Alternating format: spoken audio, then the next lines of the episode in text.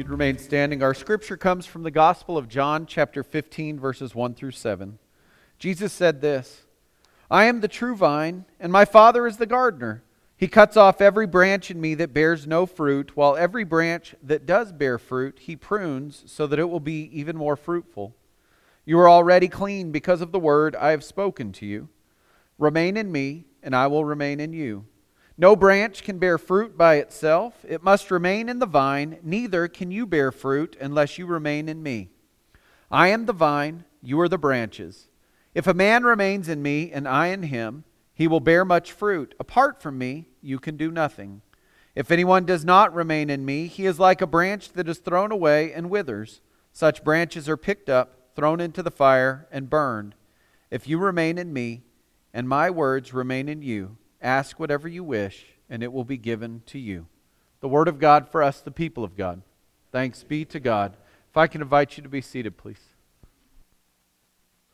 It's good to be with you all here as we are gathered here today to worship God together. Uh, I want to begin today by reminding you uh, that we have plenty of invitation cards in the Welcome Center uh, for you to take and carry with you. Uh, I carry mine in my wallet. Uh, these cards are intended to be a tool uh, when the opportunity arises for you to have the opportunity to just share with someone that you attend this church, I know in normal conversation, sometimes it comes up, and we're provided opportunities by God's Spirit uh, to just let them know where a church we attend with someone else. And so this card is for those situations.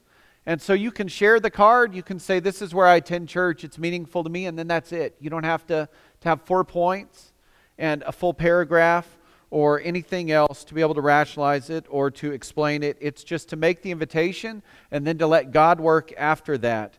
Because we have to be a people of invitation for others to experience the grace of God in this place and the community that we receive and to experience the change that comes only from encountering God in our lives.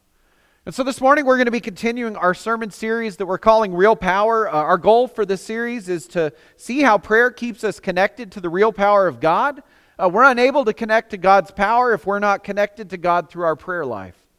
It just doesn't work. And so, prayer is how God speaks to you. Prayer is how we ask God to intercede. Prayer is how we ask God for forgiveness. It's how we ask God for, to repent. Prayer is how we seek God's guidance. Prayer does so much more than just the things I've listed, and I'm sure you could think of other things, of ways that you've been able to pray and ways that you've been able to encounter God through prayer. And so prayer has to be central to who we are as followers of Jesus Christ and as disciples of Jesus, and prayer has to be a practice in our faith that we make essential in order to stay connected to God. And so last week we took some time to look at why it was important to pray. We also took some time to talk a little bit about hindrances to prayer. I think often our hindrances to prayer are you and I feel like we are inadequate or unable to put the right words together, but also the largest hindrance to our prayer life is sin. Sin keeps us from praying. And so often our inability to pray is that we get sin in our life, and that sin takes up all of our time and all of our energy and all of our focus. And so we focus on that, and we're not able to pray or we're not willing to pray. And so it gets in the way. And so last week we looked at the book of Ephesians, chapter 6. In Ephesians 6, Paul's writing to the church in Ephesus. He's writing to them about the different challenges that they're facing, and he's writing to them about how they need to clothe themselves in the armor of God, how they need to equip themselves with the things that God has provided each of us in order to grow in our faith, in order to remain in Him. And so, as Paul lists all these things like truth and righteousness and peace and faith and salvation and spirit, he goes further and he ends that by saying, You got to cover all these things with prayer. And so basically, he's saying God makes all of these things available to us, but they're only available to us if we cover them in prayer and in communication with God so that we're connecting with the real power of God to receive them. And so today we're going to be looking at the Gospel of John to see how it is through prayer that Jesus invites us to abide in Him. What does it mean for us to abide in Christ?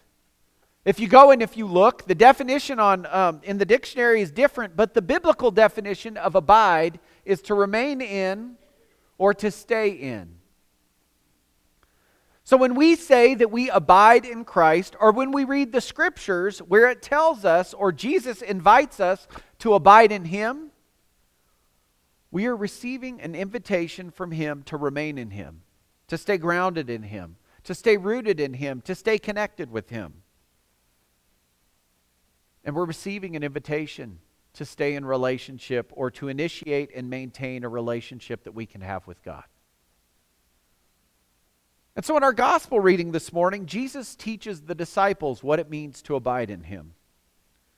Like many of his teachings that we go and read, Jesus uses ordinary things or ordinary examples to get his followers thinking.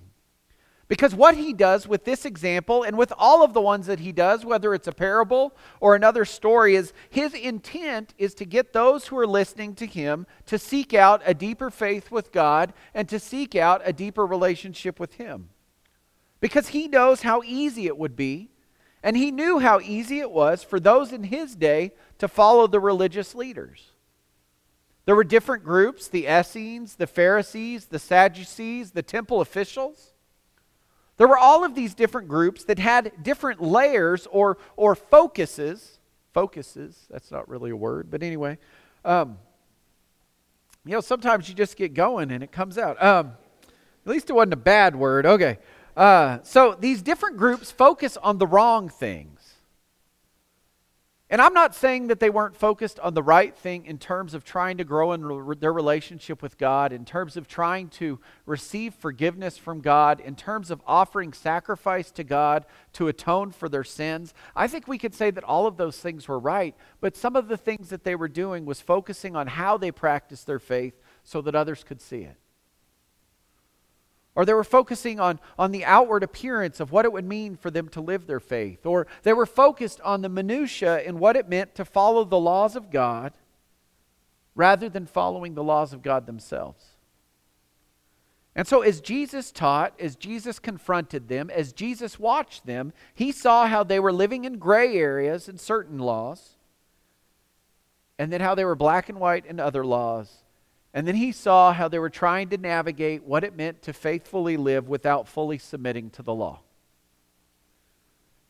And so in Jesus' teaching, he's attempting, well, he does. He challenges the religious leaders of the day. He challenges these different groups. And at the same time, he's challenging them. He's inviting them to, to look at themselves and to change how they're practicing their faith.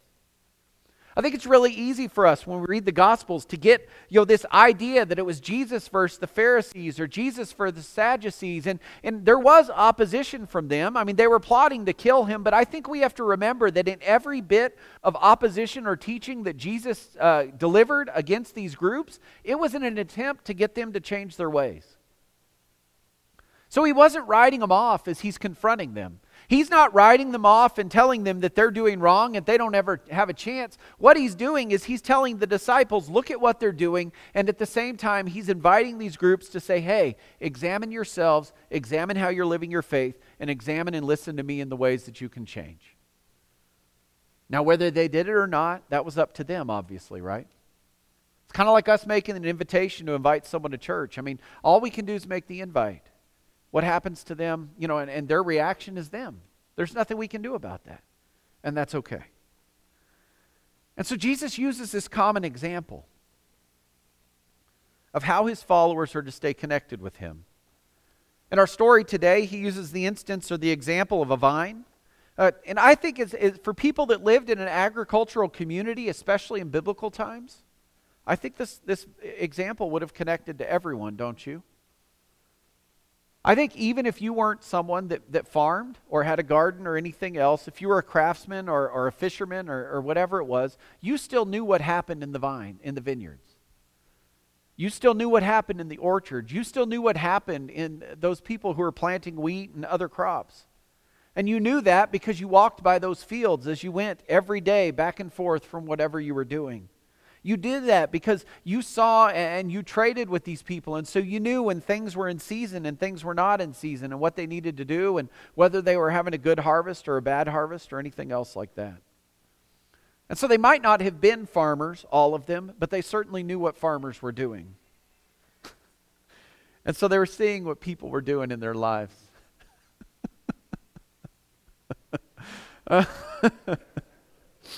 Too bad it wasn't. Um, well, I'll be quiet. Okay. All right, so when Jesus is talking about abiding in Christ, uh, he's comparing himself to the vine, isn't he? His disciples and those that are following him are he's saying you're the branches. And he's saying is, you are to remain in the vine, you're to remain connected to the vine in order to receive nourishment. He's saying independently, we know if a branch is cut off of a plant, it has to die or it does die on its own. The fruit on the, vine, on the branch dies, the, the shoots die, the leaves dry up. Everything pro- depends on the nourishment that the vine provides. See, I like it when Jesus uses these real examples that we can relate to as we talk about our spiritual lives. All right, so we often grow a few tomato plants in our backyard. Uh, some years we plant more than Mindy thinks we need, and that's usually every year. Uh, our preference is cherry tomatoes, only because Addison eats cherry tomatoes like there's no tomorrow. Uh, and the cherry tomatoes we buy, I don't know if y'all know, you know, you can get indeterminate types or determinate types. And so an indeterminate type, you can see on the picture, are the ones that look overgrown and, and they're going everywhere. And then determinate types are the types that, you know, once they get to their, their mature size, they stop growing and they stop putting on leaf, uh, or they put on leaves, but they stop adding to um, the plant. And so here's the thing when I plant determinate types, I always I have to stay on top of them all season. And usually I stay on top of them uh, through May and June through basketball. And then usually about the time July hits and we're doing volleyball, you know, the, my plants just go crazy. My tomatoes are everywhere. And so I'm out there with string and I'm tying them up and I'm anchoring them to the fence and I'm doing all sorts of things. Really, I should just plan ahead and buy determinate pota- tomato types uh, then I wouldn't have to worry about it. But the, the reason I'm doing that is if you go and you see a vine and it's leaned over, it usually kinks itself, right?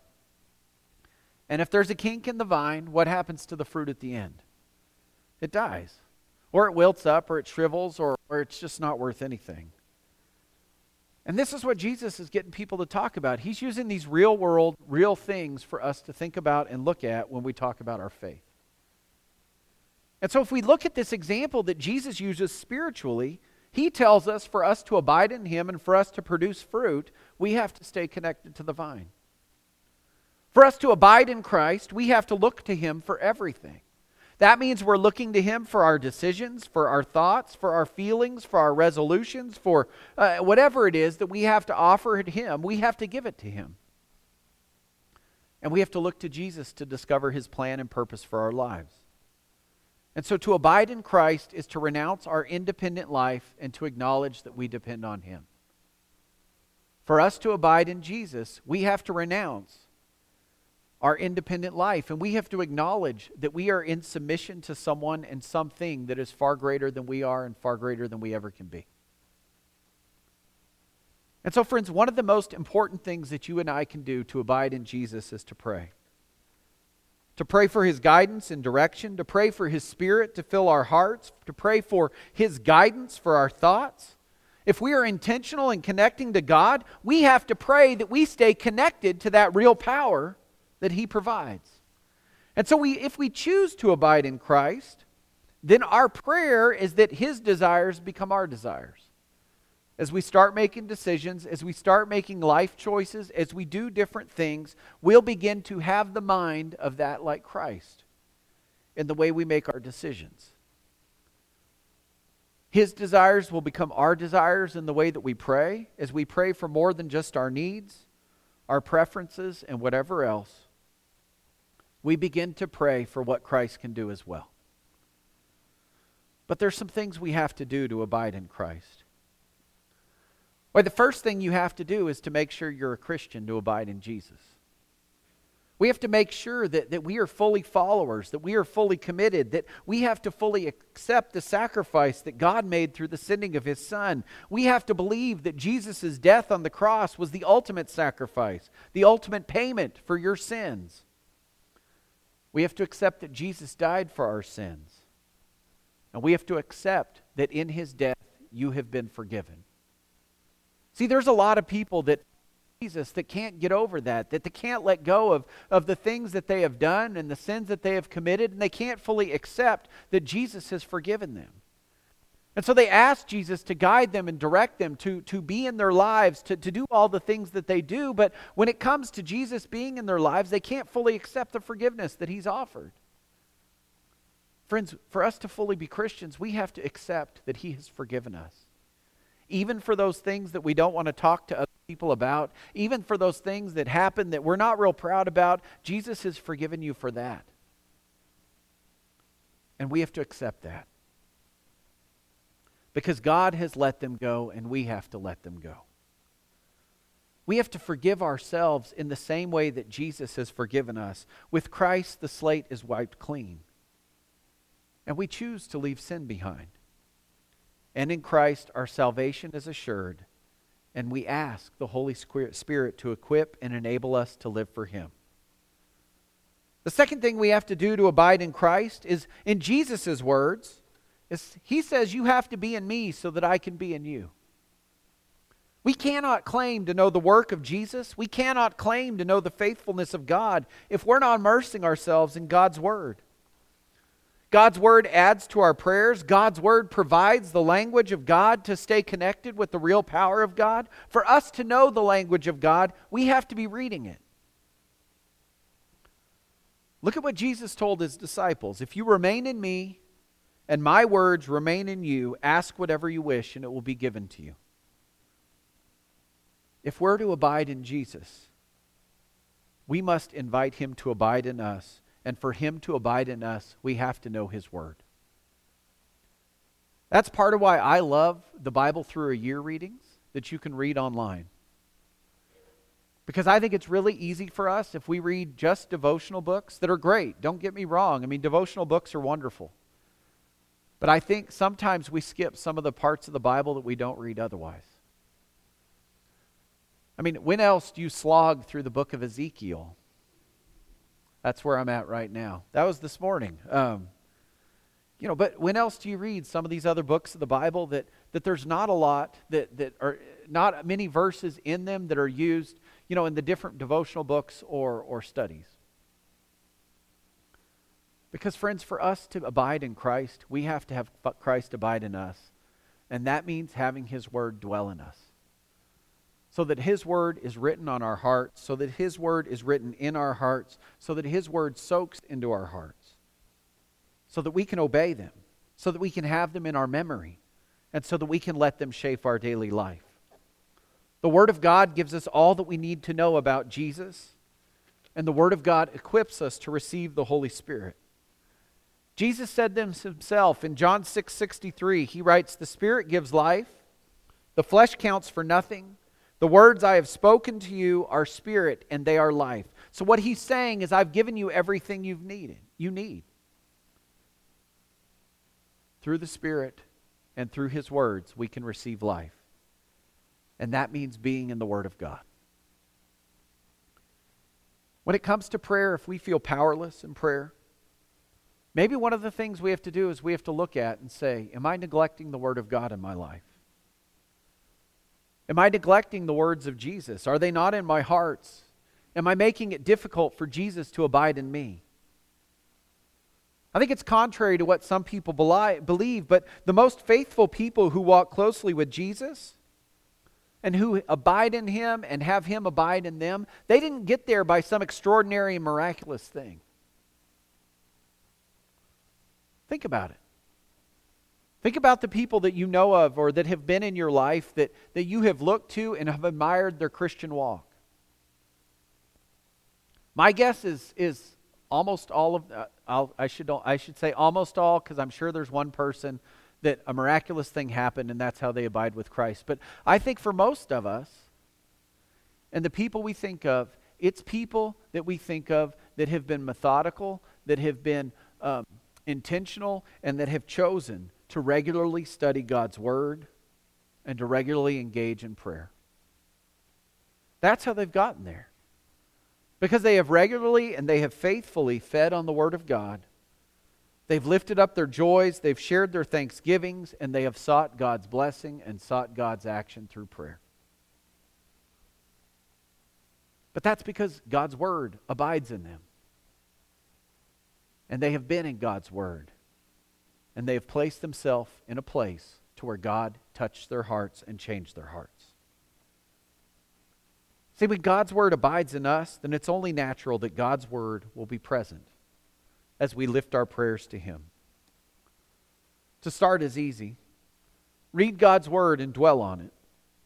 Then ask God to reveal Himself to you through the words of Scripture, and then pray. Pray and ask God's word to form itself in your heart so that you can be in communication with Himself. But we have to fuel our prayer lives with His word. We have to be in communication with Him to abide in Him. We need to keep the line open that connects us to the real power, and that line is through our prayers. I want to end today with a short template for prayer that I'm sure is familiar to many and unfamiliar to others. Uh, for the past 20 years, I've used this prayer template in leading pastoral prayers in worship services. In fact, um, I usually write it on the top of my bulletin, the letters, just to remind me, so that as I pray, I can structure my prayer in the way that this prayer models. I found it effective when there's a lot going on and I'm not being very organized in my thoughts and in my prayers, or when th- other things are, are, are working through my mind or, or trying to take my attention. If we can focus on one thing a time, at a time, it helps us to be in communication with God. And so some of you may have used this prayer. Next week I'll share another common one that I'm sure many of you have, are familiar with. But I think it's easy for us to begin our prayers with A, with adoration where we just praise God for all He is, for all that He has done, for His faithfulness, for His work in our lives, and every other word that we can think of, whatever it is that comes to us that day. The second is confession, where we confess our sins to God, where we acknowledge our shortcomings and we set them aside. The third is thankfulness. What am I thankful for? Who am I thankful for? How am I thankful? And then the last is supplication, which what are your requests that you lift to God, both for you and for others? So I think it's easy for us to focus on one thing.